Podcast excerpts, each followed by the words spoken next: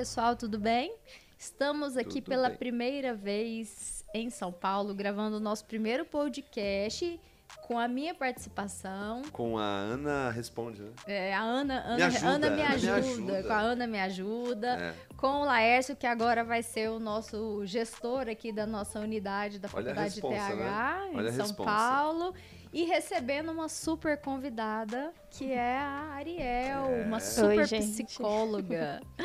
Falar sobre um assunto extremamente importante, né, Laércio? Você sabe que é o seguinte, é o seguinte... É, normalmente, os psicólogos, eles são muito de escutar, né? Tem uma capacidade de escuta. E aqui vai ser terrível, porque ela escuta muito bem e nós falamos muito. É verdade. É. A gente vai ter que escutar agora. Entendeu? Muito. Então, vamos é, inverter os papéis vamos agora. Vamos ter que inverter. É verdade. Gente, será que eu vou dar conta? Eu não sei eu, mas você acha que dá. Vamos tentar usar a nossa inteligência emocional. Emocional, boa, boa, boa. Então, sobre o assunto, e para de me cortar, né? É. Enfim, é que nós, é, na verdade, escolhemos um assunto importante que é chamado saúde emocional. Enfim, por que resolvemos falar sobre esse ponto tão importante? Porque mudamos completamente a cultura, né, é, da população brasileira. E, na verdade, não é só brasileira, mas no mundo. É, é uma pressão muito grande por oportunidades de trabalho. É uma pressão para exercer funções como dona de casa, cuidadora dos filhos e também profissional da saúde que já tem uma carga. Tem que entregar resultado em tudo que é lugar, tem que entregar resultado, muitos indicadores.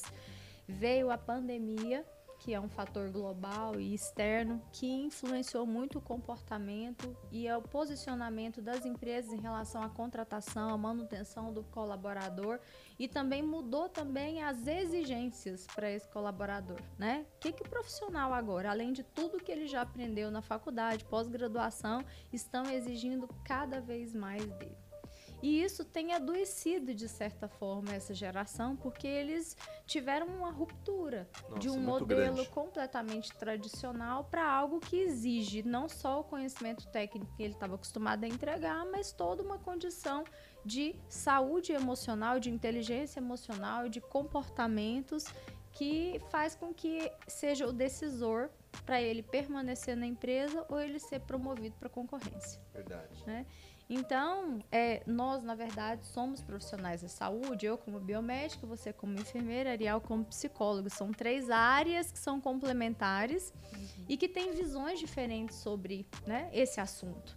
Então, a Ariel, que é especialista nessa área, é, é a que, na verdade, vai ser sabatinada é. por nós. Nós vamos falar todas as perguntas...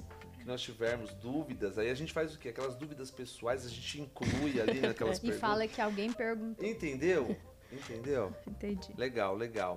Olha, é muito bom receber você, Ariel. Primeiro, Obrigada. primeiro, muito obrigado. Aceitou o convite, imediatamente aceitou o convite.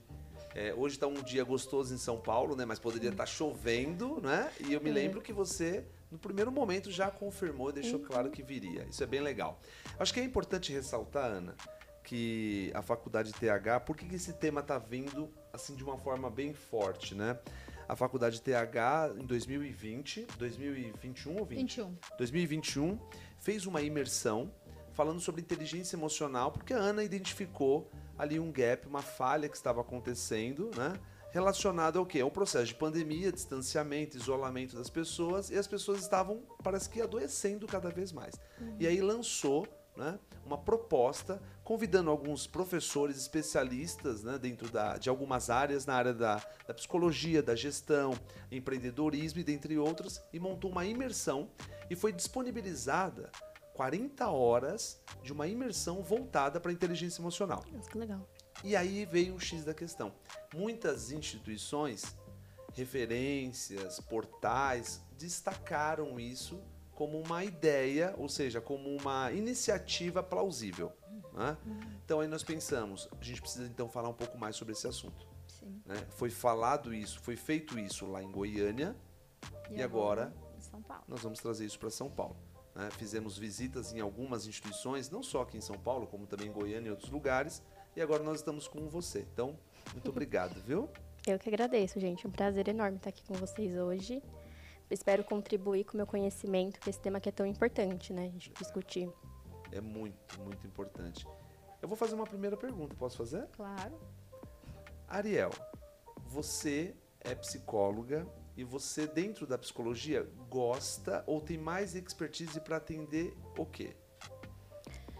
Olha, eu atendo bastante casos de ansiedade, hum. né? Eu acredito que essa é a minha especialidade, é maior foco, assim, do meu trabalho, principalmente mais voltado para mulheres, é, mulheres que estão saindo da faculdade agora, ingressando no mercado de trabalho, que estão em dúvida ainda o que escolher, mulheres que já estão no mercado de trabalho, que não sabem se é o lugar delas ali, não sabem se estão se encontrando, que querem mudar de área, de repente.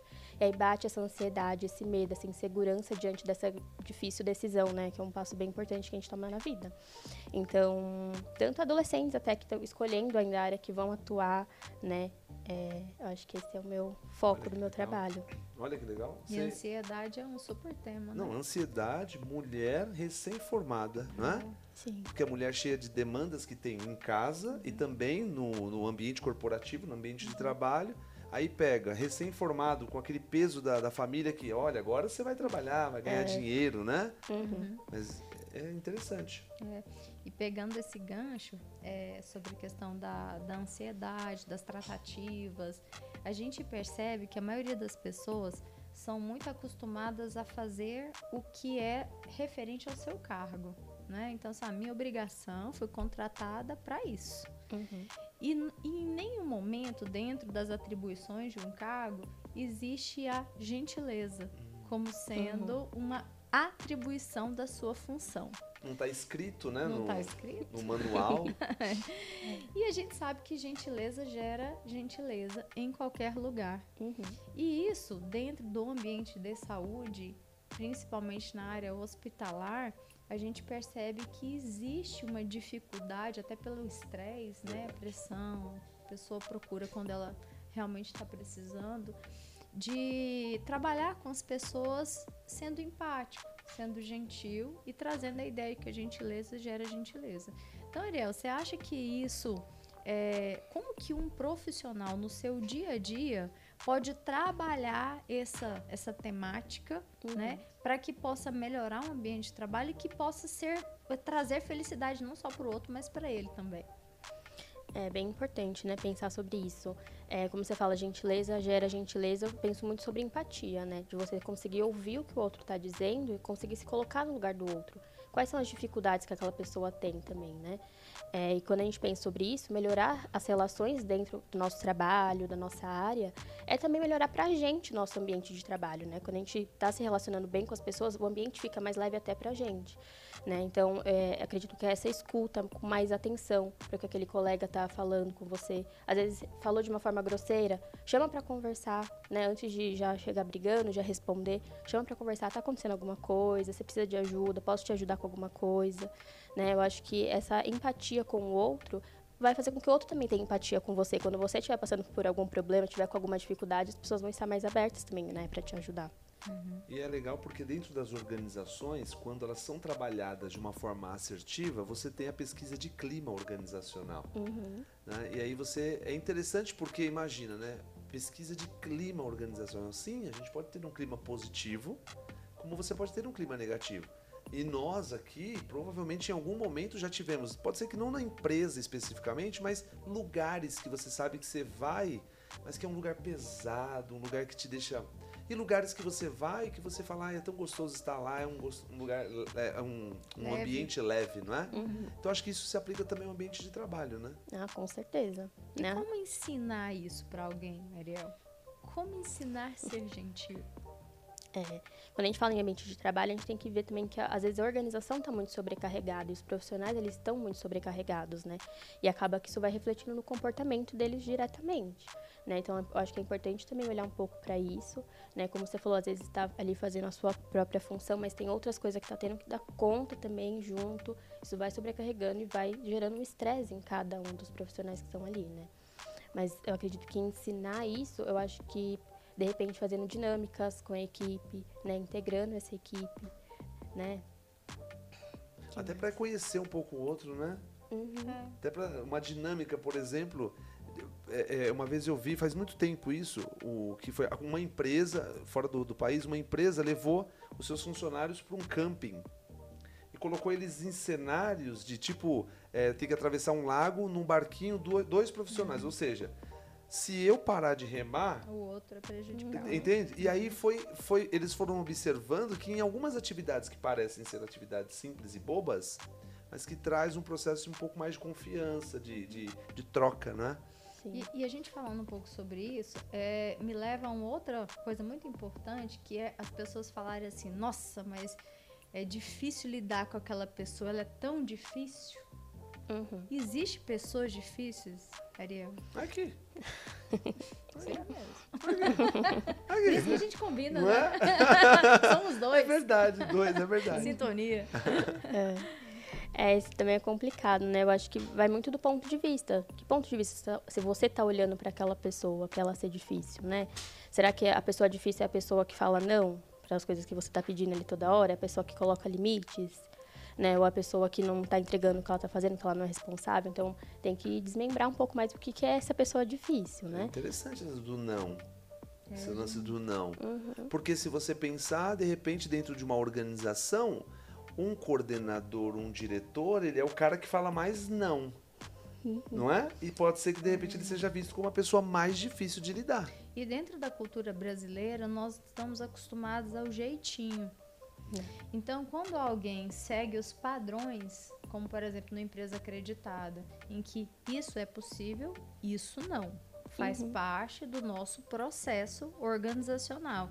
E você dizer não para um colaborador ou dizer não para um paciente, para ele pode ser interpretado como falta de cordialidade. É, uhum. Verdade. E não porque faz parte do padrão. Então ele não consegue entender que o não é necessário para manter a ordem, para você ter um melhor é, é, trabalho, uhum. né? Um melhor processo. Aí, por exemplo, qualidade. Eu vou e falo sim, sou aquele funcionário negligente, né?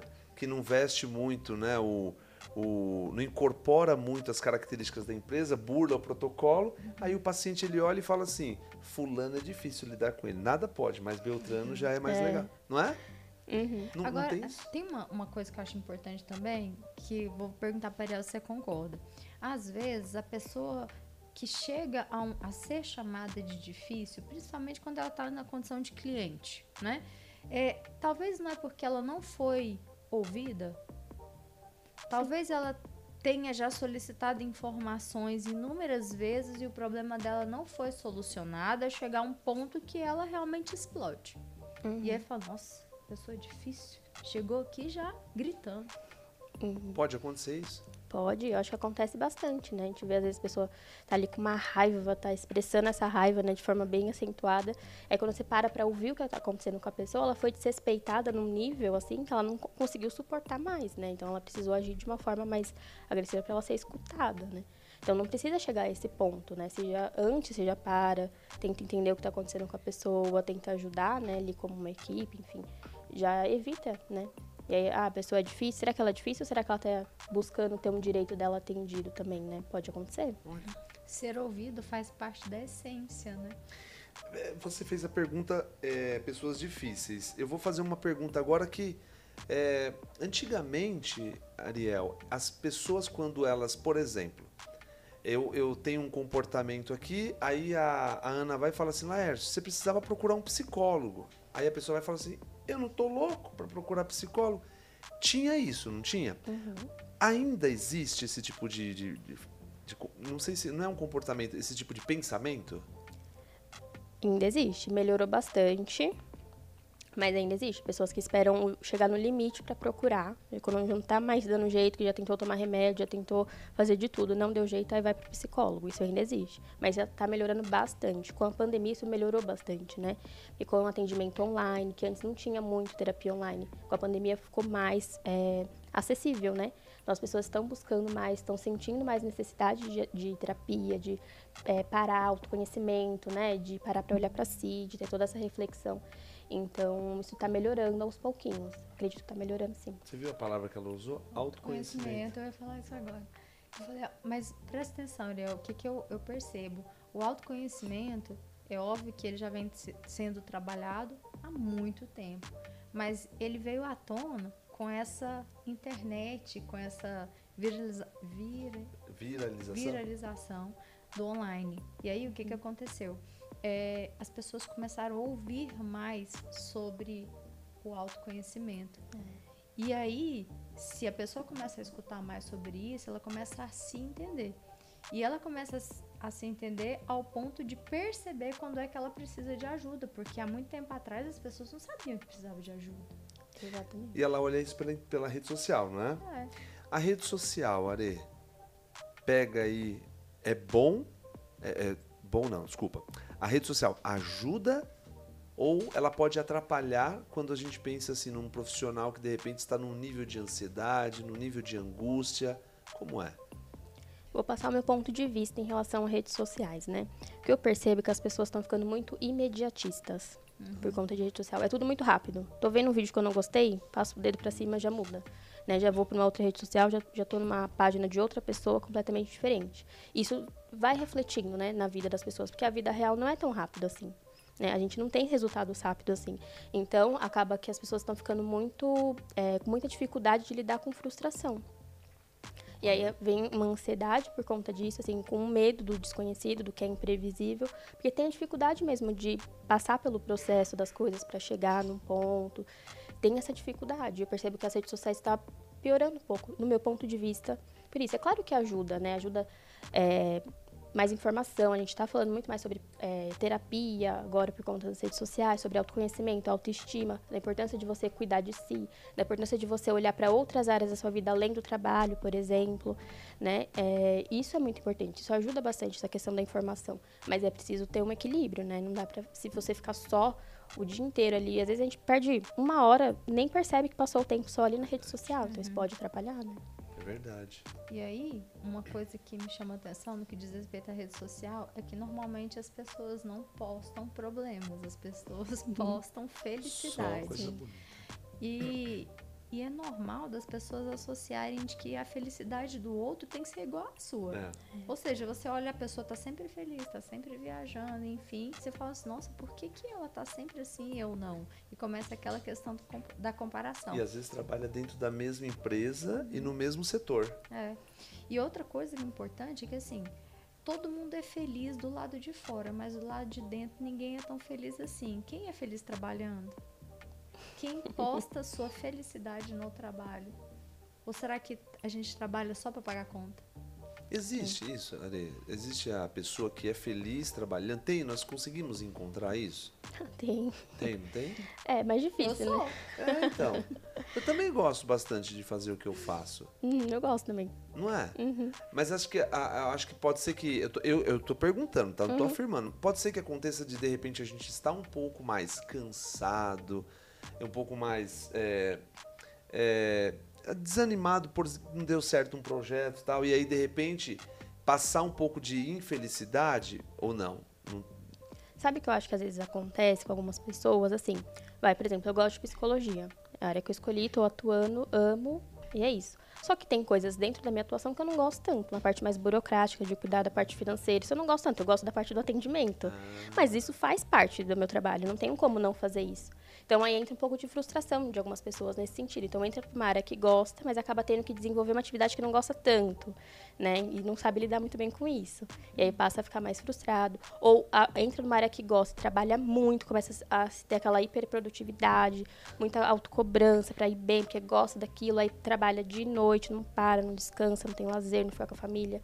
E aí vai deixar de gostar também, porque vai ficando algo negativo, vai ficando cansado, o corpo não tá aguentando, sintomas de estresse, né, físicos, psicológicos, tudo mais.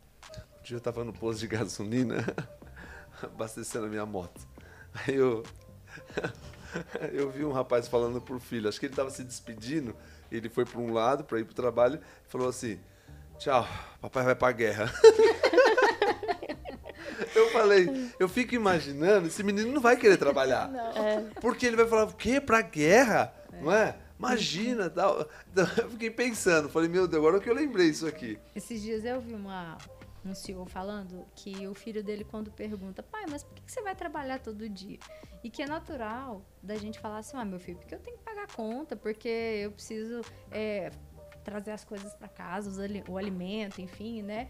Trazer conforto para vocês, qualidade de vida. Eu falo assim, não, não é isso que um pai deve falar para um filho sobre o trabalho. Ele tem que falar assim, eu estou indo trabalhar porque eu amo o que eu faço. Você sabia que o papai é a única pessoa no mundo que ajuda as pessoas fazendo o que ele faz? Você sabia que a forma como ele faz ajuda a transformar o mundo, a melhorar? Isso me deixa muito feliz. Uhum. E aí a criança, ouvindo aquilo, ela já tem uma visão de trabalho completamente diferente, que trabalho não é para pagar a conta, trazer dinheiro e dar qualidade de vida. O trabalho Olha, é para ajudar uhum. as pessoas também e trazer felicidade. Porque tem pessoas que trabalham bem do dia primeiro ao dia cinco. Porque é o tipo quinto dia útil, entende? E aí depois do dia seis ao dia... Será que é lua? Entendeu? é. Ariel, é, você tá, tá fazendo atendimento online? Sim, também. Tá. Então você faz o presencial, né? E na sua clínica e o online. Isso. É, você percebe que você teve uma demanda aumentada pro, pro, pro, pro atendimento online? Ou você acredita que as pessoas não, elas querem o presencial, querem ter o... o como que tá? Eu acho que depende muito da pessoa. Tem gente que faz questão de presencial, fala assim, ah, eu quero sair um pouco de casa, às vezes atrapalha de casa, ele faz tudo em casa, ah, não, quero sair um pouco. Aí faz questão de ir pro presencial. E tem gente que fala assim, não, pra mim é muito mais fácil fazer online, não preciso sair, já tô aqui, já ligo o computador, já faz. Então, depende muito da rotina da pessoa, né, o que encaixa melhor. Legal. Mas com certeza a demanda de atendimento online depois, com a pandemia, depois a pandemia aumentou muito, antes não tinha quase nada. Não tinha, né? Era muito difícil ter. Acho que as pessoas perceberam de que é possível. Sim. É, sim. Antes sim. não, uhum. né? E, e uma coisa que eu queria, é curiosidade, né? Porque, na verdade, todo mundo fala sobre inteligência emocional, né, Ariel? O uhum. que, que é isso? O que, que é pra você uhum. ter inteligência emocional? Inteligência emocional eu vejo muito como uma, a sua capacidade de gerenciar suas próprias emoções, né? Eu acho que isso tá muito ligado com o autoconhecimento. Uhum. Porque nossas emoções são informações pra gente. Então, se tem uma situação que me deixa com raiva, é uma informação pra mim. O que que tá acontecendo ali que tá me deixando com raiva? Isso é autoconhecimento. E nem sempre as pessoas têm. As pessoas, às vezes, nem sabem o que tá sentindo. Verdade. Né? Nem sabe. Então, ah, me deixou triste, é uma informação. Me deixou feliz, é uma informação. Então, essa capacidade de você gerenciar, de você saber, diante de uma situação que te deixa com raiva, qual que é a melhor forma de agir? Uhum. É chegar e falar, é esperar um pouco, respirar, tomar uma água para ela falar, resolver. Então, isso é autoconhecimento. Eu acho que a inteligência emocional vai muito nesse sentido. E as pessoas reagem quando, a, quando se conhecem. Uhum. Elas reagem de formas diferentes. Sim. Por exemplo, eu quando estou num ambiente de muito estresse, você sabe o que, que eu faço? Eu saio. É. E eu vou no shopping, ou eu vou passear um pouquinho, enfim, espairecer, porque eu não posso, naquele momento, falar nada. É o meu jeito de reagir, de reagir à pressão. Eu fico sem conversar com ninguém durante um tempo para ver se eu consigo entender o porquê que chegou naquele tipo, momento. Digerir, é, digerir. Sintetizar uhum, aquela exato. Informação. Tem gente que reage de outra forma, vai lá e come, come, come, é. come, come, enfim, é uma terapia para ela. É assim mesmo? É assim. É claro que a gente tem que buscar a forma mais saudável possível de lidar com essas emoções, tipo, né? Tipo, comer uma caixinha de bis não tem problema, né? Tem? Mas é que é tão pequenininha, gente. Depende da frequência que você fica estressado, né? Você é todo dia... É, só em dias de feira. Segunda-feira, terça-feira. Não, eu acho que isso é muito importante da gente falar assim, né? Quando a gente tá falando de estresse, de mercado de trabalho. Que às vezes as pessoas não sabem identificar os sinais que estão estressadas, né? Então, pra cada pessoa pode ser um sinal. Tem gente que fica com dor de cabeça quando tá muito estressado. Tem gente que tem insônia quando tá muito estressado. Tem gente que fica com o olho tremendo. Sabe quando o olho fica tremendo quando tá muito estressado? E identificar isso eu acho muito importante. Isso é muito autoconhecimento, sim, total, né? Pra você conseguir fazer alguma coisa diante desse estresse, né? Então tá, tô muito estressado, vou dar uma pausa. No final de semana eu não vou trabalhar, vou sair para almoçar com a minha família. Buscar alguma coisa também que faça você, como você, ah, vou fazer, vou comprar alguma coisa, vou me distrair, né? Buscar alguma coisa para lidar com esse estresse, para se recuperar emocionalmente, psicologicamente, para voltar, né? Não esperar chegar numa exaustão psicológica em relação ao trabalho e não conseguir mais, é precisar de um afastamento. Para se desconectar, se diz. Uhum. E quando a gente está dentro do ambiente de trabalho e a pessoa está percebendo que realmente ela está num ambiente de estresse e que ela está a ponto de explodir, a quem ela deveria recorrer? Deveria ter um apoio psicológico, né?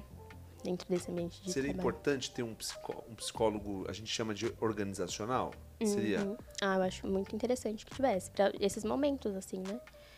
Porque não precisa chegar no extremo, né? É possível ter um trabalho de prevenção dentro das empresas, dos hospitais, desses profissionais, né? É possível você criar um ambiente saudável, mas você também dá um apoio.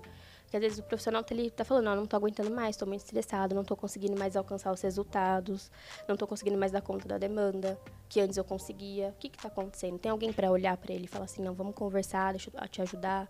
Será que não precisa diminuir um pouco? Será que você não está fazendo trabalho que é de duas, três pessoas? Uhum. Né? Eu acho que é um apontamento, né? Não é uma crítica. Uhum. Mas é porque isso que a Ana perguntou e que você respondeu sobre a prevenção, ela, ela pode ser feita porque a gente vê que algumas instituições, em mês de setembro, desenvolvem vários trabalhos bacanas. Que, que de repente podia ser o ano inteiro, não é? Sim, deveria ser o ano inteiro, né? Porque as pessoas, de repente, no mês de setembro, é, é um mês de conscientização, a gente sabe. São feitas tantas ações e tem tantas iniciativas legais que se a gente introduzisse cada iniciativa dessa num mês, nós conseguiríamos ter um processo de prevenção, por exemplo. Sim. Não é? Eu vi esses dias é, na rede social, rede social, na rede social da Faculdade T H, é, vocês... Está nos acompanhando. É, estou acompanhando. Vocês reuniram... Você já segue a gente? Eu vou seguir, vou seguir agora. Isso aí, é a Faculdade T H. Ainda não. Oficial. É isso aí. Aí, é, vocês reuniram um time, eu acredito que não seja todo o time da faculdade, porque vocês fazem isso de uma forma modular, né? Uhum. Mas vocês estavam num boliche, sim, né? Vocês levaram... E eu vi você lá, vi o, o time. E eu, eu acredito que... Acho que isso é É importante, não é? Porque o boliche, vamos imaginar que ali a gente não está no mundo corporativo, né? Porque uma coisa, às vezes, é a gente fazer alguma coisa dentro da instituição. Porque por mais que o funcionário queira se soltar um pouco, mas ele está dentro do mundo meio corporativo. Agora, quando a gente vai para um meio externo, eu acho que dá uma quebrada nisso. Não é legal? É, é uma iniciativa bacana? Sim, muito legal, muito bacana. Quando a gente pensa em prevenção, a gente vai muito para o lado do indivíduo. Não, então, a pessoa tem que se prevenir de, de ficar estressada, por exemplo. Ah, então tem que fazer atividade física, não sei quantas vezes por semana, tem que ter um hobby, tem que ter um momento de descanso. Só que, quando, e quando eu olhar para essa organização, e a organização está completamente adoecida, está completamente, assim, disfuncional, como é que a pessoa vai dar conta, né? Mesmo ela fazendo tudo isso, ela fazendo a parte dela, se ela está num ambiente que está tão adoecido, não, não vai ter jeito, né? Então, precisa olhar o todo. Quando a gente fala de prevenção, a gente fala do coletivo. Né? Depois, é claro que dá para olhar para o indivíduo na terapia, ele ter o autoconhecimento, ele saber gerenciar as, as emoções dele, saber a melhor forma dele se comportar. Mas aí a organização também precisa ter responsabilidade nisso, né? Essa responsabilidade ela é muito importante porque esse momento de descompressão que nós fizemos normalmente é feito quando se bate meta. Hum. Bateu meta, deu resultado, você vai lá e leva o pessoal para uma comemoração e tal. Hum. E o nosso caso foi ao contrário. Nós passamos por um período de muito estresse nesses últimos dias e que não batemos meta nesse mês, que já vinha numa sequência de bater meta todos os meses e esse mês não. E o pessoal estava extremamente desmotivado.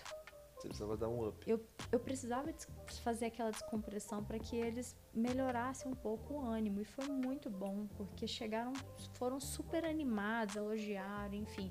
Ou seja, são duas horas, nós demos duas horas que eles deveriam estar trabalhando para levá-los para um ambiente completamente diferente. Esquece meta, vamos nos divertir, né? Vamos uhum. é, trabalhar o pertencimento, vamos engajar a equipe, vamos fazer os colaboradores de um departamento conhecer melhor de outros departamentos. Os outros, né? Para que eles possam ficar felizes e, consequentemente, isso traz produtividade. Então, às vezes, dentro de um hospital, não é possível fazer esse momento de duas horas, mas existem outras formas de a gente trazer Sim. uma prevenção para a saúde emocional como um todo. Então, por exemplo, é, em alguns momentos chamar uma equipe para poder fazer uma maquiagem nas mulheres. É uma coisa pequena, mas que olha que legal, a mulher tá ali, de, chegou lá no hospital sete horas da manhã, são dezenove horas, tá cansada. Né, trabalhou o dia inteiro, suada.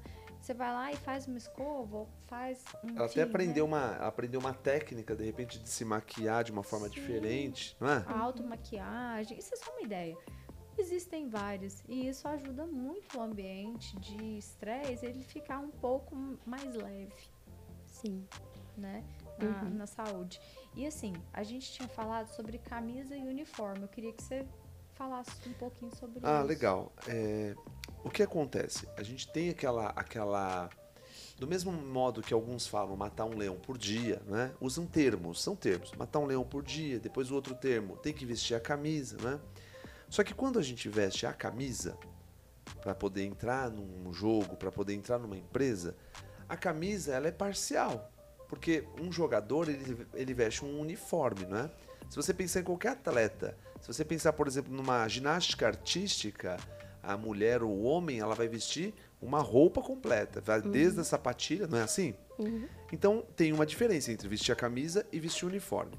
Tem profissionais que às vezes vestem só a camisa, e aí eu acredito que possa ser uma falha um pouco na integração desse profissional. Uhum. Ou seja, chegou na empresa e se sente um pouco perdido. Estar perdido pode ser até emocionalmente falando, ou uma insegurança psicológica, né? Ela pode trazer reflexos para a organização, para o time? Sim, com certeza. Né, essa ambientação desse funcionário que está chegando, eu acho que é muito importante, né, para ele se sentir pertencendo àquela organização. Né, isso que você falou de fazer esses trabalhos em grupos, essa, nessas dinâmicas, tudo mais, traz esse sentimento de pertencimento, né, porque eu não sei só a, o que eu estou fazendo aqui, a minha função. Eu conheço o que você está fazendo em uma outra área totalmente diferente, então eu sei que está todo mundo trabalhando junto pela organização. Né, traz essa sensação de pertencimento mesmo, né, deixa as pessoas mais unidas, deixa as pessoas mais motivadas. Então isso é muito importante. Essa ambientação, esse funcionário se sentir pertencendo, né? Então, ter alguém ali, de repente, para explicar para ele, para ajudá-lo nesse primeiro dia, ele conhecer outras áreas além da dele, também eu acho muito importante. Hoje a palavra da, do dia é ambientação, você, você viu? viu? Né? É, a gente não conversou sobre isso e você falou uma palavra, é. que é a palavra que a gente está conversando hoje sobre algumas, algumas estratégias, a palavra era, é ambientação. Exato. Você e reforça. É, isso faz é, muito é, é, sentido, porque... Quando se fala em cultura da empresa, isso parece que é longe, né? Tipo assim, quando você vê uma empresa gigante, multinacional, enfim, que a pessoa fala da cultura da empresa, mas você tá lá naquele mundo, num hospital, num mundo dentro de uma clínica, ou dentro de qualquer um consultório. Mim, né? Será que serve para mim? Cultura? Para que isso? Saber divisão, é. né? Missão, valores da empresa, enfim. Isso é o grande diferencial para quem fica e quem sai. Não é? A gente contrata, Verdade. às vezes, uma pessoa pelas competências técnicas, é natural você trabalhar, né, contratar uhum. por competências técnicas e, de repente, aquela pessoa não está dentro da cultura da empresa, ela começa a contaminar a laranja podre, né? Começa a contaminar outros, a reclamar sempre, enfim, a negligenciar alguma coisa que foi solicitada e aquilo ali vai sendo tão tóxico para ela e para os outros que é melhor que ela seja a melhor funcionária para aquela área, mas que ela é um ser que deixa o ambiente tóxico e você mostra isso para a equipe de que a cultura ela é mais importante do que a sua competência técnica naquele momento. E aí você promove ela para a concorrência. Uhum. Ou seja, manda embora.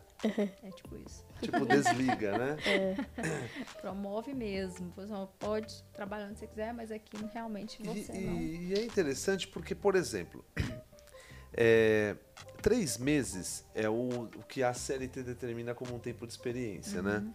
Mas eu acho que é legal a gente imaginar que seria uma espécie de um namoro, os três meses, não é? É. Porque do mesmo modo que o funcionário ele tem que ser honesto e falar, não cabe para mim essa instituição.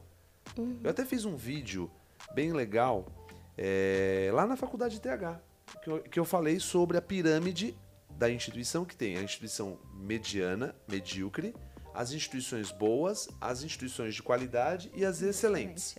Só que também nós temos, por outro lado, os profissionais medianos, os profissionais bons, os profissionais de qualidade e os excelentes. Um profissional excelente ou bom, ele não fica numa instituição mediana. Não. Ele entra e fala assim, gente, eu não sei, é, eu tô lá, vai fazer dois meses, mas eu não consigo, eles são desorganizados, eles são assim, eles são assim. Aí a família faz o quê? Meu, sai de lá. Se a pessoa é casada, tal, a mulher, a esposa falam que, meu, você tá, você tá, você tá mal, sai de lá. Uhum. Então, acho que não é interessante, e aí voltar só um pouco naquele lance do autoconhecimento. A pessoa, o profissional precisa entender até onde ele tolera, né? Até onde ele acredita que é três meses que eu tô aprendendo ainda, eu vou me enquadrar, e até onde ele viu que não é pra mim. Uhum. Porque senão ele acaba, acaba, acaba acabando, ó, acaba destruindo toda uma equipe. Ou não? Sim, isso sobrecarregando também, né? Se ele tá vendo que ele não tá encaixando ali, como que ele vai sustentar isso por muito tempo? É muito difícil, né? Mas eu acredito que as empresas estão cada vez mais olhando para essa questão comportamental também, né? Acho que até mais do que a parte técnica, porque é muito, você pensar, é mais fácil você desenvolver a parte técnica de uma pessoa que já tem a parte comportamental desenvolvida do que o contrário. Como que você vai ensinar a pessoa é, se comunicar melhor, se integrar melhor na equipe, ser mais responsável? É muito mais difícil do que você dar um, um treinamento para ela de uma parte técnica. Uhum. E o custo de você desligar uma pessoa, às vezes as pessoas pensam que é exclusivamente o financeiro, né? Da rescisão, enfim. Uhum. Mas o custo do desligamento é muito mais do que isso. Olha o tempo que você investiu Verdade. Nesse funcionário. Olha o tempo que o, o supervisor, né, o gestor dessa pessoa se passou dedicou. se dedicando, né, para hum. que ele fique bom.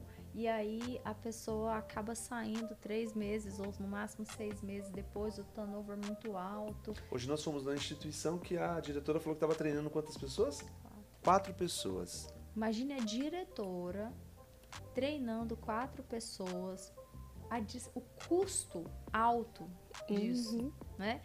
Então, assim, essa falta do processo, da ambientação, da cultura, do treinamento, para a pessoa chegar ali e assumir o cargo, ela é muito alta se não for planejada. E isso acontece com muita frequência, que a gente, que é o nosso, acredito que seja o nosso último ponto aqui, quem espera sempre alcança. Ah, então você vai deixar isso aí pelo último, porque eu quero fazer uma pergunta agora. É, ah, então tá, me desculpe. E, então. Não, não, essa, esse último aí a gente vai fechar com ele. Tá bom, beleza. Porque veio uma, uma coisa na minha cabeça aqui, e eu queria ouvir da pessoa que conhece o processo, certo? Vamos imaginar uma coisa, é, o funcionário ele tá ruim, não tá entregando, aí pode, de repente, passar uma nuvem na cabeça da diretora da instituição e falar assim, eu vou aumentar o salário dele. Uhum. Porque, de repente, eu vou motivá-lo. Pode acontecer de eles, é, o salário, né, motivá-lo e ele declinar ainda mais, porque ele vai, parecer, vai se sentir mais impotente. Ou pode até acontecer de um salário vir e esse cara falar, nossa, teve a mudança da água para o vinho. E aí? Vou falar de novo, depende muito do caso, né? Eu acho que depende de pessoa para pessoa, de qualquer motivação que aquela pessoa tá ali. Porque às vezes ela tá precisando mais do dinheiro, então ela vai se motivar mesmo. Só que nem sempre acontece assim, né? Então, se ela tá sobrecarregada demais, ela vai pegar esse dinheiro e vai fazer o quê? Se ela não tem mais tempo livre na vida dela para ela usufruir e desfrutar desse salário, né? Então, acho que vai depender muito do ponto de vista dessa pessoa diante desse problema, diante dessa demanda que ela tá recebendo, né? Pode até aumentar a frustração, né? A pessoa pensa assim, eu tenho dinheiro, tenho condições de ir num shopping, não posso nem ir num shopping, porque é tanto é. trabalho, não é? Ou não tem nem vontade, às vezes tem tempo, mas não tem energia para fazer outras coisas, de tanto que tá sobrecarregada no trabalho, né? Verdade. De tanta demanda.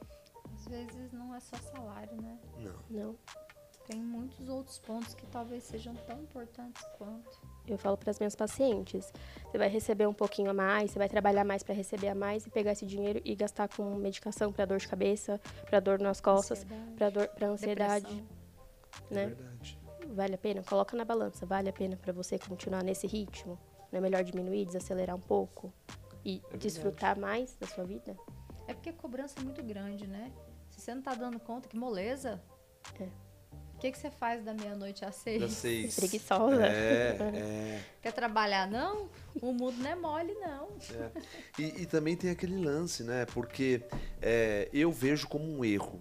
Eu, Laércio, não estou falando em nome da Ana e nem em nome da, da Ariel, mas eu vejo como um erro quando um profissional ele entra numa entrevista e ele fala que ele tem disponibilidade total. É.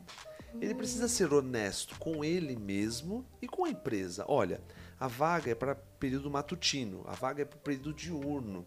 Então eu tenho esse período, eu só não posso de domingo porque eu tenho a minha religião, eu não posso de sexta porque eu tenho a minha... Seja verdadeiro, porque a empresa vai conseguir entender, fazer a leitura você trouxe um repertório, você se enquadra dentro do que a gente busca. Perfeito. Ou, puxa, que pena, porque eu precisaria muito ter uma pessoa assim, assim, assim, assim, assada. Aí ele vai falar, puxa, então não vai ser agora.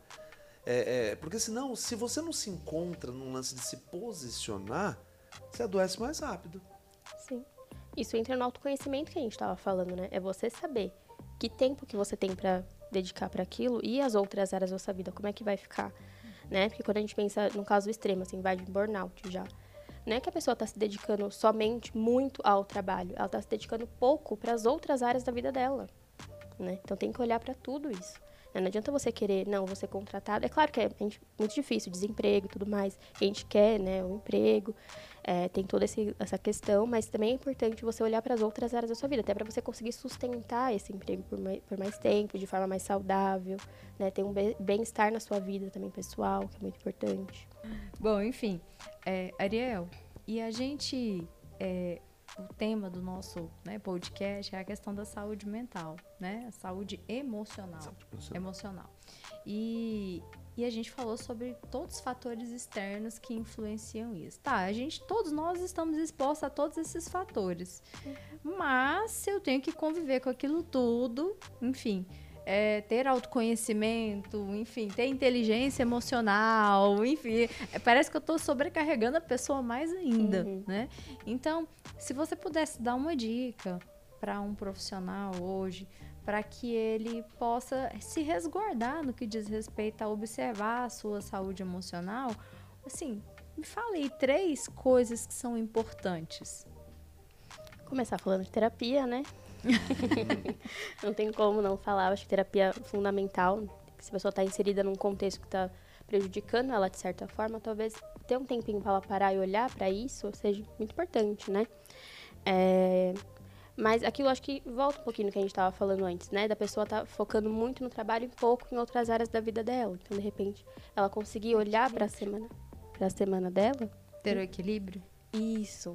Manter um equilíbrio, né, de conseguir fazer outras coisas também. É claro que às vezes é muitas horas de trabalho, mas no final de semana, né, não vou responder o WhatsApp da empresa no final de semana, não vou responder e-mail no final de semana, respeitar os horários de trabalho. Claro que isso também vem muito da organização, colaborar com isso também, não ficar mandando coisa e demandando dessa pessoa, mas dela também conseguir colocar esses limites que são importantes, né? Então, disso, às vezes não vai conseguir fazer grandes coisas, mas pequenas coisas. Não vai conseguir tirar férias, por exemplo.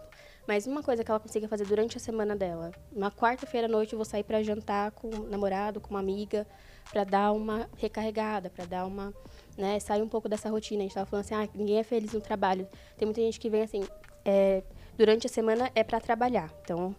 infeliz a semana inteira, só consegue ser feliz no final de semana. Então, sexta-feira à noite consegue ser feliz, feliz. Aí domingo à noite já fica triste de novo. Sexta à noite fica feliz e domingo no final do dia... É. Sextou. Sextou. É. Isso não pode acontecer, né? Isso, ao longo prazo, é muito prejudicial. Então, inserir pequenas coisas durante a semana, o que for possível, né? Que seja dez minutos de alguma coisa que você faça por você, sabe assim? Já ajuda a dar uma quebrada um pouco nessa ideia de semana e final de semana, sabe? Isso já ajuda bastante. Legal. Quando a gente fala com uma pessoa que compreende, que entende as coisas, é legal porque eu já pensei aqui, eu tenho uma coisa que eu posso fazer que muda um pouco o meu dia. Eu vou tomar café da manhã, o celular fica ligado do meu lado, às vezes eu vou tomando café respondendo, vou almoçar, o celular fica do lado. De repente, se eu tirar no, nas refeições o meu celular de lado... eu consigo ter uma digestão até melhor. Eu preciso uma... melhorar isso. É? Uhum. Então, ó, já... É uma pequena coisa, né? Aí, ela, fala, ela falou isso, eu fiquei pensando em mim já. Então, tá vendo? É, é eu também, já pensei aqui. Eu falei, eu posso fazer isso. Ligada na tomada. Então. Tô aqui com o celular. Então, entende? Aí você, por exemplo, vai comer, de repente você coloca o celular aqui. Ah, mas eu não respondo. Mas só não, não é só não responde, mas você está vendo aqui... A notificação. E você vai é. comendo meio que rápido, porque, meu, tem tanta coisa aqui chegando. Uhum. E tem é? gente que nem para pra comer. Fica trabalhando, home office, fica com, na frente do computador com um prato aqui. A gente, vamos parar, respirar um pouquinho, né? Dar uma pausa aí no seu dia para você se alimentar, se nutrir.